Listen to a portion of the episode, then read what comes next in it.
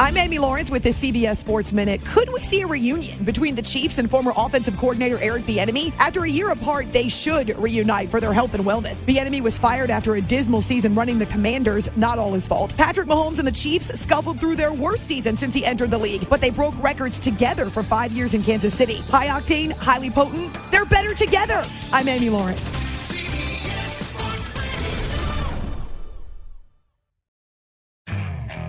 Okay, picture this. It's Friday afternoon when a thought hits you. I can spend another weekend doing the same old whatever, or I can hop into my all-new Hyundai Santa Fe and hit the road.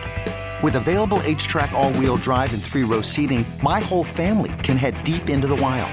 Conquer the weekend in the all-new Hyundai Santa Fe. Visit HyundaiUSA.com or call 562-314-4603 for more details. Hyundai, there's joy in every journey.